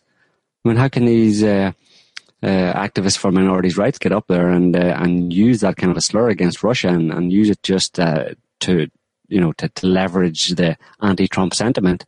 Uh, you know, so it's it's kind of hypocritical. Not only not only hypocritical, but it's also bogus because Well, see- it's founded on a lie. there isn't a consistent worldview among them. One person can get up and use the nationalist card that was offered to them by the community, quotes, intelligence, Yeah. whatever. Um, this man is a traitor to your country. You cannot vote for him if you love your country Mhm. because a traitor. I mean, no one bought it in those terms, but it, it, it obviously instilled enough doubt in people, at least along, among a segment of people, Hmm. for someone like Bill was to be able to get up there and use it. Mm. Um, but no, yeah, point taken. though, It's absurd. It it's inconsistent with anything else they might say five minutes later. Mm. Um, this Well- this is why we could drive ourselves nuts trying to understand out. Yeah. exactly where they're coming from. it's madness. Yeah. It's it's just it's a descent into madness. Those those marbles that fell on the road, they were a cosmic, a sign from the from the universe. Uh, but talking about that uh, anti-Trump those anti-Trump rallies yesterday. You know, seven hundred fifty thousand people in California, half a million in Washington, two hundred thousand in Chicago, two hundred thousand in New York or something. Um, mostly women organized as a, as a women's rights kind of thing. Um, there's one, and we're going to play a clip here just uh, so talk about it a little bit. A few clips actually uh, of a woman called Ashley Judd. She's a she's an actress. Uh, sorry, is that actress? Actor? Anyway, she's an actress. She's a female actor, actress. Anyway, uh, she's a woman and she stars in movies. How's that? Uh, she. I don't want to trigger anybody. Uh, she was in Insurgent and Detergent and Divergent uh, or whatever. She's the evil woman in that movie, and she's an actress. Whatever. Her name's Ashley Judd. Judd. But she got up and she gave a. She. I think she used the fact that she memorizes scripts uh, as a movie star to memorize a speech that she wrote herself, and she just gave it uh, straight off the cuff. And we're going to play a couple of excerpts from it here, just to give you an idea of, so you can think about whether you agree with her or not. Give you an idea of what's the, this anti sentiment, what the general uh, attitude is. So far away there. I am a nasty woman. I'm not as nasty as a man who looks like he bathes in Cheeto dust. A man whose words are a diss track to America. Electoral college sanctioned hate speech contaminating this national anthem. I'm not as nasty as Confederate flags being tattooed across my city. Maybe the South actually is going to rise again. Maybe for some, it never really fell. Blacks are still in shackles and graves just for being black. Slavery has been reinterpreted as the prison system in front of people who see melanin as animal skin. I am not as nasty as a swastika painted on a pride flag. And I didn't know devils could be resurrected, but I feel Hitler in these streets. A mustache traded for a toupee. Nazis renamed the cabinet electroconversion therapy, the new gas chambers shaming the gay out of America, turning rainbows into suicide notes. I am not as nasty as racism, fraud, conflict of interest, homophobia, sexual assault, transphobia, white supremacy, misogyny, ignorance, white privilege. On the number two. So that was the first segment. That's that's all. Yeah. Uh, before we go to that, I'll just comment on that. The, the um, that's um, all the bad stuff, all the social ills, brought out all the tropes, blacks in, in chains and in prison, and you know anti-gay sentiment, and Hitler in the White House, and um, all all the bad stuff. So um, so you can see where. I mean, it's easy to turn around and stand up on a stage and itemize every single ill in, in, in a particular society, you know, and, and hype it up to the point where you're claiming that, you know, it's, you know, put it, it's an extremist speech that she's making, obviously, because, um, it's, it's kind of, it's, it's interesting because she's saying that all of that stuff is in American society today. But Trump only, only got elected, only became president yesterday. You Yeah. know, so how is it all Trump's fault? All of that stuff exists in America today and existed over the past eight years under a black president. Blacks in, ch- in shackles and chains and in prisons and stuff. Uh, so is she, you know, is it anti-Trump or, I mean, is that not Obama's legacy that she's talking about right there? It's confusing. Anyway, go to number two. I'm not as nasty as using little girls like Pokemon before their bodies have even developed. I am not as nasty as your own daughter being your favorite sex symbol.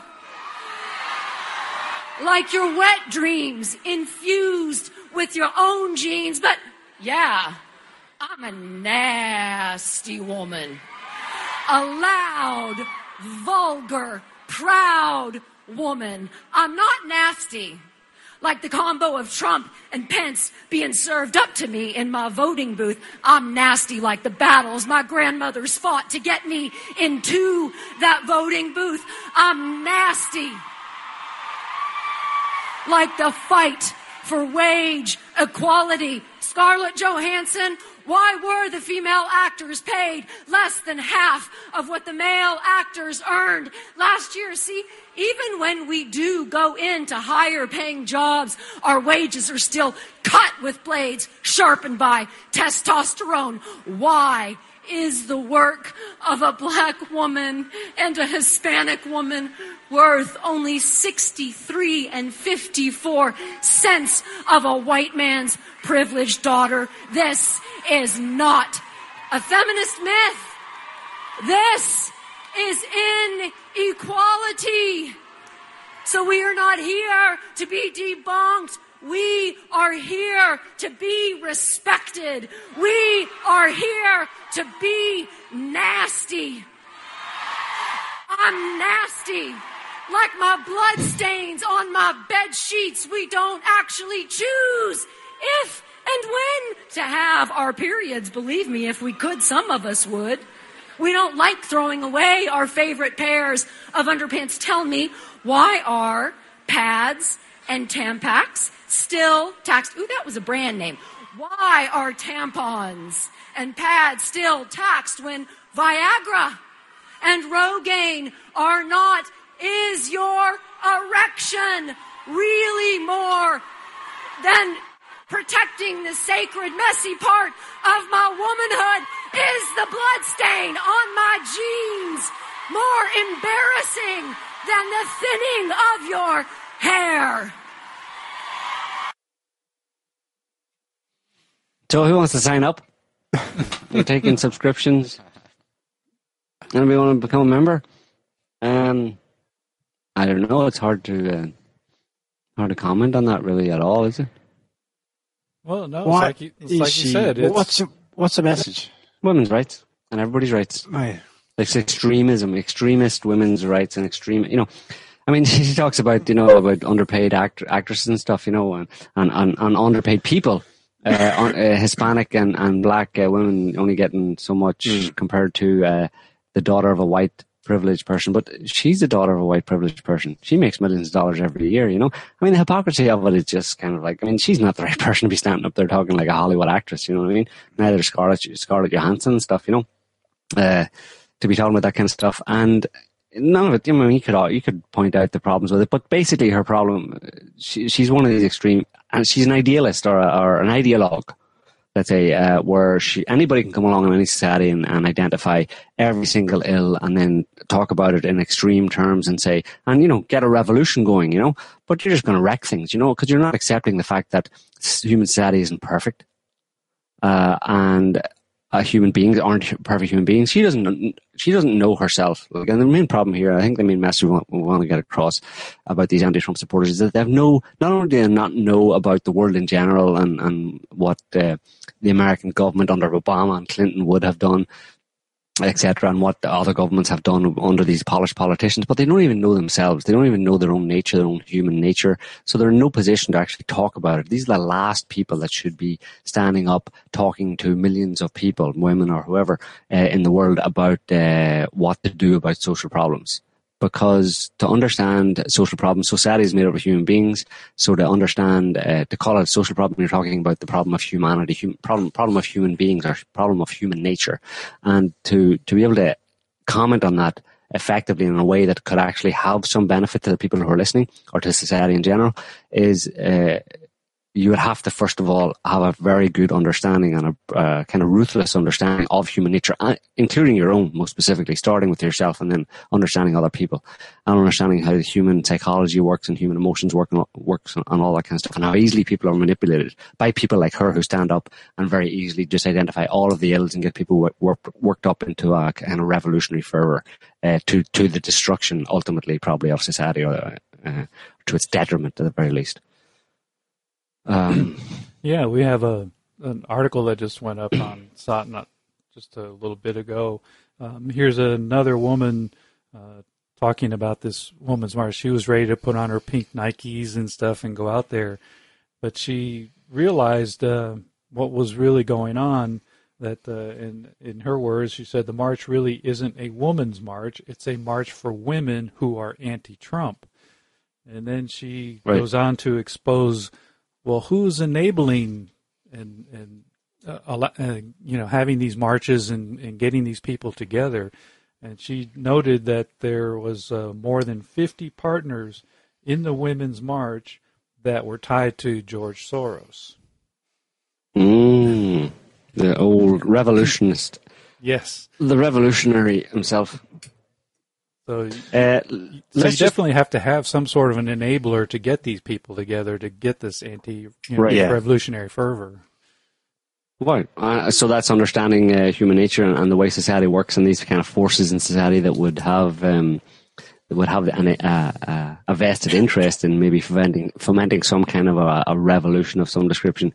That's another part of understanding of society and uh, the way it works and who controls it and stuff. But these people are completely oblivious to all of that, so they're the last people who should be talking about it because they're absolutely uninformed or misinformed. Let's listen to, let's forget about the third one from her and let's listen to uh, a little short one from our old friend Michael Moore. Say to the people in power, you are not going to come to my city and take my Mexican brothers and sisters away. I will stand in front of you, nonviolently and peacefully. The other night I asked 30,000 people in New York City, who will join me to block the George Washington Bridge, the Holland Tunnel, and the Lincoln Tunnel if the federal government comes to take our Mexican brothers and sisters away? 30,000 people say, I will do it.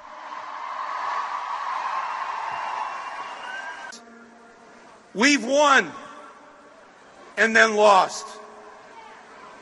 We've let this happen twice now in 16 years where we win the White House, but they walk through the door.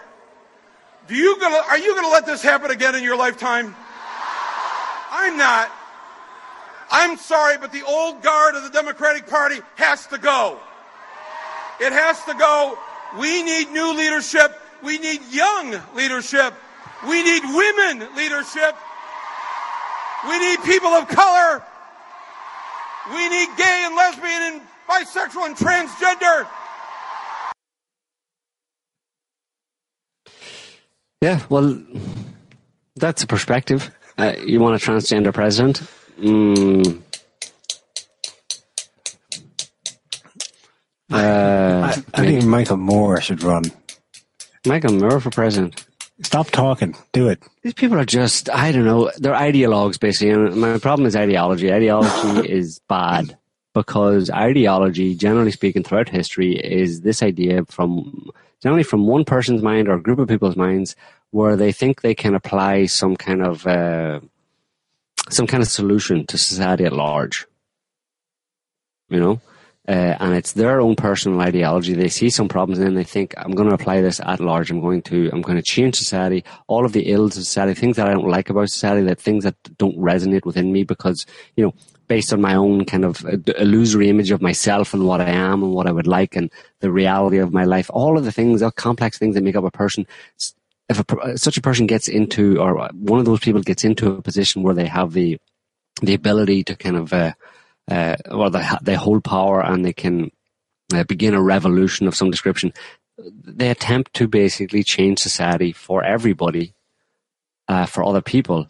Uh, so effectively, so they don't have to change themselves. They're going to fix society so that it fits with their image uh, of, what's wrong, effectively with themselves, or their own suffering, or their own problems. They want to fix society. They want to solve their own suffering by by fixing society, and then they impose that on society th- with by some ideology that they get mil- hundreds or million, hundreds of thousands or millions of people behind, who then go and enforce it by force very often, and they beat heads and shoot people even uh, in the interest of imposing equality on them, forcing them to accept equality, forcing them to accept a society made up made up of hundreds of millions of people or billions of people uh, that um, is is no longer involves any suffering. And I mean, we've talked previously about Jordan Peterson in the show, and the stuff that he talks about speaks directly to, to these problems, and, and I think they really go as, as deep as you can go with it, with these kind of problems. Uh, is that people, these people don't. Um, a lot of people seem to be unaccepting of the fact that human existence and human experience involves suffering by default, and unless you accept that suffering and accept it will, w- willingly uh, and take it on board and accept it as part of human life, and then make the best of it and try and do your best despite it, uh, you're going to eventually, when it gets bad enough, let's say, or when society becomes corrupt enough, or the, the leadership in society becomes corrupt enough, and society starts to disintegrate from a moral point of view, uh, you're going to then uh, suffer more, and you're going to demand that that suffering be uh, stop, your own suffering uh, be extinguished that you no longer suffer and you're going to then demand that nobody else should suffer as well, but simply from selfish perspective. And then you go out into society and change it and identify groups who are causing it and you go and you kill people in the interest of wiping out suffering, your own suffering effectively. And it's under the banner of some ideology, some broad extremist ideology. And we've just heard in those video, in those audio clips, uh, that kind of an ideology. Um, and that's what happens. And that's why we kind of stand against it because these people are idiots. They don't know anything about human nature, about human society, about how it works, and about the nature of human existence. And they don't know where the problem comes from. It comes from uh, pathocracy, effectively a bunch of psychopaths who have been entrenched in positions of power for decades and who have infected the the, the, the, the pu- public body effectively with their ideology. And uh, and I, I, don't know what the solution is. I mean, you can go and kill all them. If you're going to go and kill kill anybody, go and kill them. Go and you know, you know, do what Madonna said. Get a bunch of those libtards to go and blow up the White House, and Congress, and CIA headquarters. You know, anybody you can identify, uh, you have to identify them correctly as, uh, you know, go and kill George Soros. You know, but um, posing this kind of uh, your own ideology on society and demanding that everybody uh, adhere to your your your pacifist kind of like uh, sufferingless uh, vision of society uh, is just is is inane and is very dangerous. Um, so I don't know. There's no solution to it. Well, I think one of the, the main problems you get this extreme ideology, and it's this black and white, right, to these these really complex right. issues, right? Like we have to be right. as humans sit down and have dialogue. That, hey, it's not so black and white. It's very complex. We need to be able to discuss this, whether we agree. You know, Jordan Peterson talks a lot about that. You know, until we can get to some kind of place like that, you can see what's going on. It's just getting polarized, and you know, all critical thought is gone. Mm-hmm. Well. I think I think that um, you know, a few times today in the show we've pointed out that the that a lot of these a lot of the people on the left, for instance, have um, like they identify real problems. Um, they may exaggerate them to to a large right. degree, but the, but they're real problems. So I mean, we had the example of like the KKK. I mean, the KKK does exist. It's not a huge problem. It's not a it doesn't have a huge membership. I think the last time I read, there's something like an estimated three or five thousand members, you know, official card carrying KKK members in the entire United States. That's a tiny, tiny, you know, population of the right. U.S. when you compare to the, you know, how big the country sure, is. So, so there's a, there is a, I mean, arguably a real issue there. The problem becomes, and well, and so if there's a real issue, I have, you know, I have no problem with people, let's say, demonstrating about it or putting on a protest. But um, and yeah, I guess that's the sign of you know a relatively, at least you know, somewhat open society where people are actually able to to protest and and demonstrate. I mean, they're not getting hauled off and uh, given ten year sentences for um, you know anti anti American sentiment or anything like that. But the problem is when it's taken to such an extreme that that then becomes um, either the like the rallying call for for actual policymakers, or when these people actually try or succeed in getting into responsible positions of power. Because we see the problem, you brought up Jordan Peterson, there's this kind of um, paradox or contradiction where if you identify a problem, um, if you can see the problem, chances are you think that you've got the solution for it, and you know that what you know what'll what will solve the problem. So with Jordan Peterson, the example, I mean, the the example that he's living right now is this uh, transgender pronoun thing, and being a university professor um, in a university, there are um, what are human resources? What are they called? The um, the Department of uh, well, whatever the people that kind of take care of per, uh, teaching personnel and things like that, and where they they give classes and seminars on things like this. And so, for example, Yeah. they're- well, they're pretty much ind- indoctrination lectures. Well, they'll say, okay, they'll, they'll bring you into a class and explain to you what um, you know what bias is and and how you can um, or what you should do and what you, how you how you can act in order to you know check your own bias and be respectful to all these other students.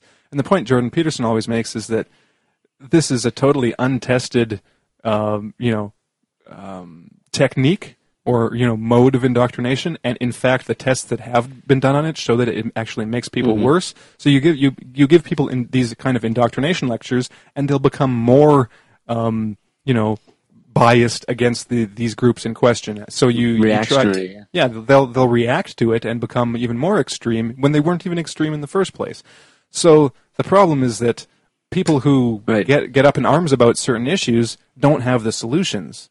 Like the solutions have to come from well, first of all, you need years and years of research to actually find out what the problem is, where the problem is, and the Mhm. methods that can be put into place to actually make it better. And that, I mean, that requires like patience, intelligence. Um, you know, not not acting out like not Mhm. uh, not protesting in the streets. The protesting in the streets can just can raise an issue, but it's not a solution. And I think that's the one of the main things that all all these protesters are missing is that they are not offering any kind of a solution. They're pretty much just venting, and that's it. And then and then they expect Mhm. uh, they expect the like that they're venting, and you know if they're going, you know if like Michael Moore says they're going to re recreate the Democratic Party, that that's actually going to do anything. Well, no. If anything, it would probably make it worse. So, and, and again, that just comes down to the basic ignorance of of people in general that they they have no idea that that you know the world isn't as simple as they see it. It's not as simple as here's the problem. Oh, I've identified the problem, therefore I know the solution, and we're going to make everything better again. That's not the way it works. Right, and it's it's not about them. The problem is that each of these people who are out protesting in the streets think it's all about them. I bet you not one of them actually cares about society in general, and the fact that society, that the society that they are part of, is an organism that has a kind of life cycle or is is healthy or unhealthy, and that their future uh, is tied to the the kind of greater good in that sense of society. That society, if society isn't functioning well, then they're not going to be having a good time either. So that their primary focus should be on what is good for society and all of its constituent parts. That obviously is a big, big problem. It would take a lot of thought and a lot of consideration, a lot of understanding and knowledge to figure out what, like you were saying, Harrison, the solution to any a, a, a problem that is afflicting society. But those people don't care, don't even conceive of that. All they care about is their own little petty ideologies and their own their own personal self-interest.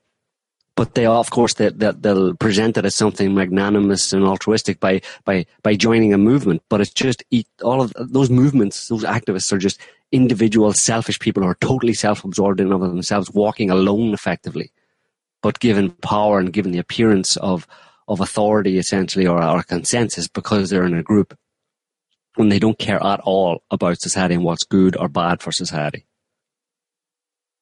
Mm-hmm. in any real sense because if they did, they would think a little more before they open their mouths. Amen. Uh, yeah.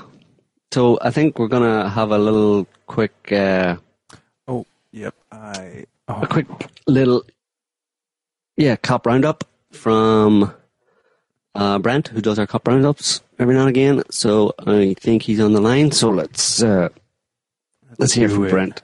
Some edifying stuff. Where's your warrant? Show me the warrant. Show me the warrant. Where's your warrant?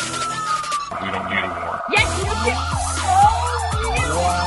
Wow, they just said they did not have a warrant. Get out of my house unless you have a warrant right now. If you keep smiling at me like this is some kind of funny thing, Okay, I, Okay. there's nothing funny about then this. okay, then stop smiling. Right, right. Hands in your head. Do it Do it now.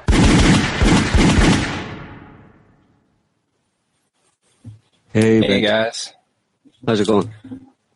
uh, pretty good. Interesting discussion. Um, I've been watching with uh, relative entertainment as all this has been unfolding to Trump. Um, but a lot of the stories, um, a lot of these stories about you know police state and militarized militarized police going against citizens is kind of just getting lost in the kerfluffle. Um, media seems to be heavily focusing on Trump and everything he's doing. Um, first thing I wanted to talk about was um, what's happening over at Standing Rock. Um, just recently, the council, the, um, the basically the, the governing body of the uh, the Standing Rock Sioux tribe, basically has now um, decided they kind of want everybody to go home. They want to close down the protest camps. Um, and there's been a number of people who are talking about why this is happening. Some people are uh, suspicious of the council's um, motives because a lot of money has flown into their coffers that's been related to the protesting. And now there's talk of maybe a, a cash grab. They want to use that money to pay off their debts, and they no longer want to, you know, fund this camp. So um, basically, the, council has passed, you know, the, they passed their own little resolution saying that the camp needs to be shut down and everybody needs to go home. And the police um, now they're actually encouraging police to come in and break up the camp. And last week on, um, you know, uh, Martin Luther King Day, they went in and um, took down a, a teepee where there was some some prayer ritual happening, and you know they refused to give the teepee back to the, the protesters.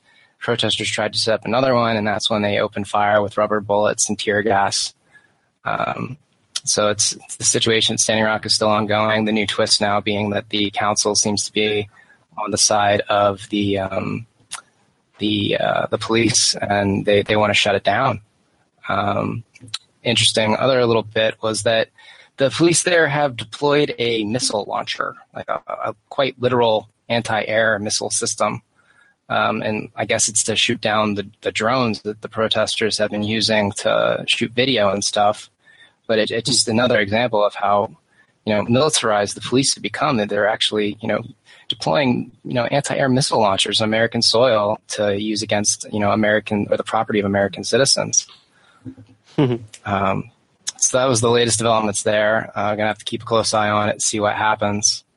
Um, some really creepy legislation showing up um, in states around the country. In Indianapolis, uh, in Indiana, for example, um, there's a new bill, Senate Bill 285, which um, is being debated right now. And basically, this bill will allow police officers to remove protesters blocking traffic by quote any means necessary. Um, and that includes violence. You know, they could, you know, basically, if you have a group of protesters blocking a street, you know, this bill basically makes it legal for cops to, you know, theoretically open fire on, on people just for blocking traffic. You know, no arresting, no trial. You just you can get shot, and there's going to be no accountability um, to the police if if you know you're you're standing in traffic when it happens. Um, there was another bill. Uh, this one is in North Dakota, which is you know I guess it's kind of where the the Standing Rock thing is happening, and this bill basically makes it legal for um, drivers if they hit people. Um, you know, theoretically, if, if it's they say if it's a um, unintentional accident, you know, if they they don't intend to hit people, but I guess that's going to be very difficult to prove. If they hit people with their car, they um, there's no legal legal repercussions because they're they're in the street, and you know, if you're in the street, you're basically you know saying, okay, you know, I might get hit, and so this basically removes all legal repercussions from people who hit protesters that are in the street. Um, blocking traffic has been, you know, a protest tactic going back decades, um, and it's it's one of the you know few ways it's nonviolent, and you know it really forces people to to wake up and pay attention, and to see the crackdown on that. It's just another another slow move towards you know really shutting down protesting and opposition. Um, and it's kind of scary. It's basically both these laws make it legal for you know people to get killed or, or seriously injured um, for protesting.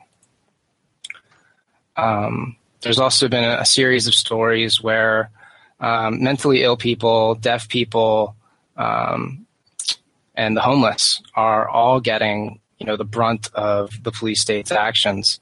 Uh, there's a story um, from California. James Hall is 47.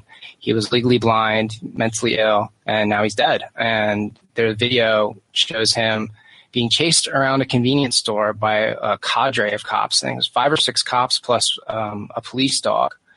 And um, this guy was not doing anything illegal.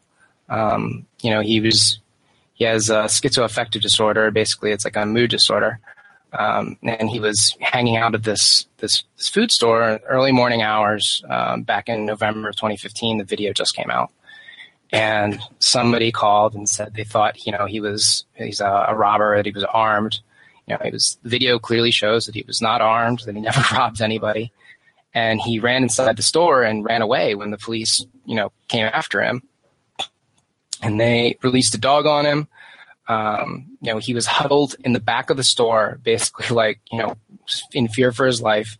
And because he was not obeying the police's instructions, you know, you know, lay down, put your hands out, you know, all that stuff, they executed him. They they unloaded on him, and and he died as a consequence.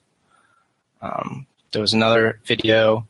Uh, this was from a body camera of a police officer in Denver, Colorado, and this uh, there was a call. These homeless people were supposed supposedly fighting outside of a, a shelter, and the um, officers showed up, and one of the guys was hiding in a bush, and the the guy you know was didn't want to come out, and so he started to come out very slowly, crawling on his hands and knees, and the cop deployed his taser on him, you know, for no reason, just shoots him with his taser. Um, and you know, the article I was reading about it talks about how this was a, a black man and the cop was ordering him to come out crawling on his hands and knees. And, you know, as if that's not meaning enough, you know, he, he just, just shot him with a taser. You know, this is not somebody who's violent. It's not somebody who's coming at them with a weapon. You know, he was literally on his hands and knees and they, they shot him with a taser. And now he's suing the department for uh, to the tune of $750,000. And, you know, if that wins, that's going to come out of taxpayers, uh, taxpayer funds, not, not anything from the, from the police. Um, there's another really sad story about a woman um, from St. Louis, and she was in the process of going to, you know, become a cop. She's a 24 year old woman, and she was on her way home with some friends. Um, they made a U-turn on the road, and you know, the, the car, the police thought that they were trying to avoid a checkpoint, so they went over and pulled them over and they pulled this woman out on the side of the street and did a you know a body cavity search, um, which is totally against policy.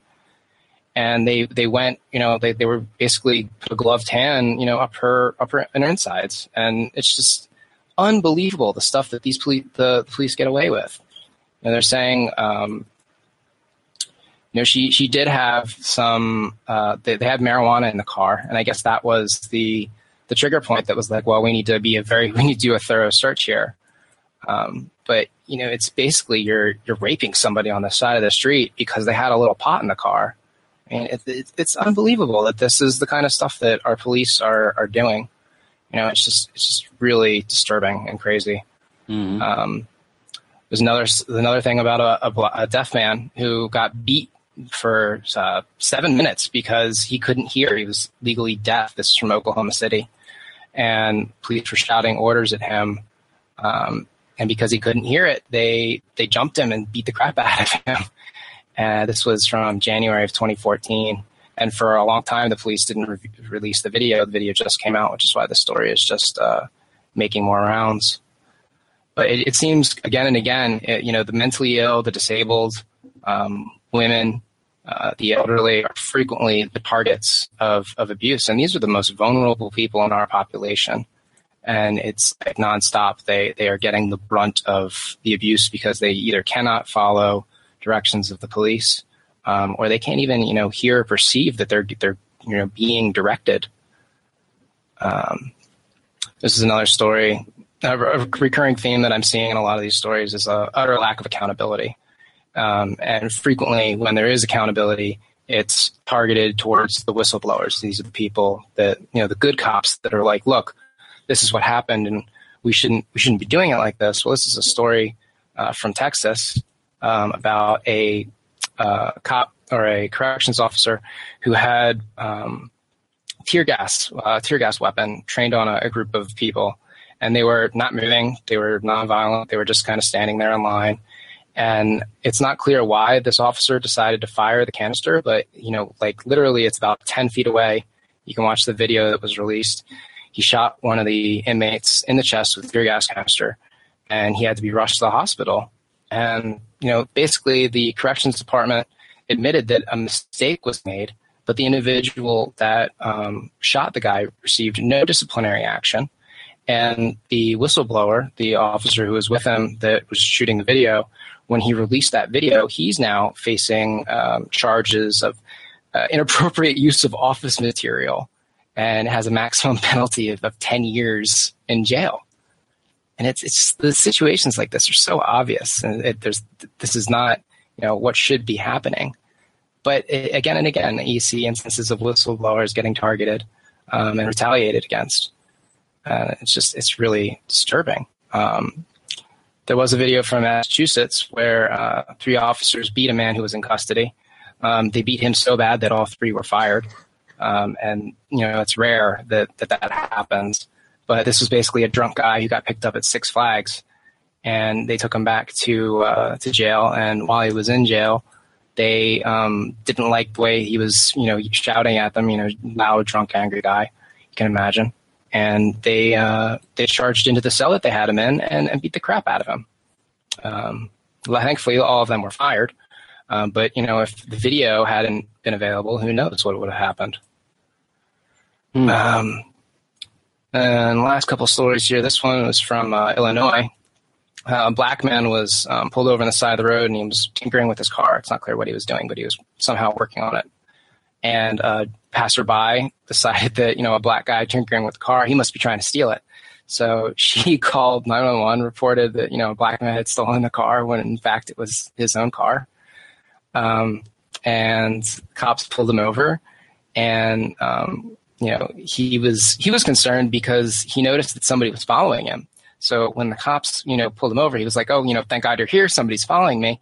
Not within ten seconds of getting out of his car and and, and engaging with the police officers, they tackled him and beat the crap out of him um, because they thought that he was a car thief.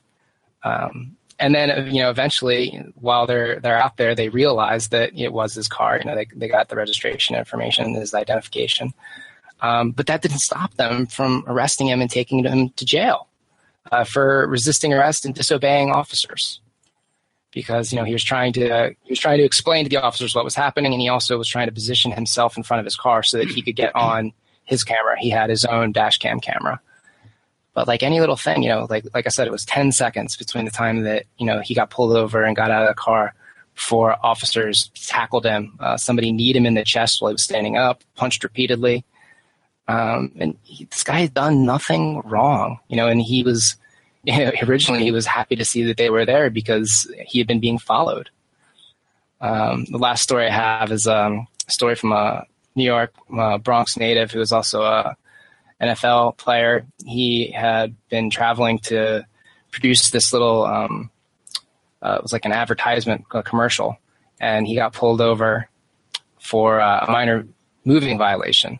But in the car, somebody noticed uh, the cops noticed a bag of, of bath salts, like uh, you know, like uh, Epsom salts, and they were you know very clearly marked as you know brand name. It was the brand that he was going to be advertising. It's called Soak, and um, they hauled everybody off to jail because they thought the bath salts were, you know, some sort of illegal drugs. Okay. And uh, he eventually sued um, and got a whole bunch. He got a whole bunch of money out of the deal, and you know that's that's just taxpayer money gone down the toilet because cops. It was uh, thirty five thousand dollars hmm. because cops couldn't distinguish between Epsom salts and you know illegal drugs. It's like how how can these officers be employed, you know, and uh, suspect, you know, th- their job is to identify drugs. And you can't tell the difference between magnesium chloride and mm-hmm. and, and actual drugs. Like it's just it's just insane. Mm. Um, but yeah, and these are a couple of stories that are, ju- I've just noticed, you know, kind of getting lost in the, the brouhaha of the, the Trump presidency. All right. Okay. Thanks, Brent. Yeah, no problem. All right. Thanks for thanks for that, Brent. Yeah. Talk to you soon. Okie doke. See you. Bye. Okay, take care. Alrighty. Well, I think we did our best. I'm trying to figure out a very difficult uh, problem, a very complex situation. Um, somebody can summarize what we said somewhere, if you remember. We said a bunch of stuff, but somewhere in there is the truth, or a part of it anyway. Um, yeah, we'll just have to wait and see. Is the thing, you know? I think things are just going to get worse. Probably. There's no no evidence that things are going to get any better. Let's say because they've been getting worse for uh, steadily worse for past X number of years. So why would we think they're going to get better? So um, our job is just to to document the event, I suppose, and try and keep our sanity while all around us are losing theirs. Um, that's our service to whoever is listening. So, um, yeah. So thanks for thanks for listening. Thanks to our chatters and to to Dave, our special guest today, who uh, brought us a report from California. Um, we will be back next week with another show to be announced. Until then, have a good evening, everybody. All right, everyone, take care. Goodbye. Adios. Yeah.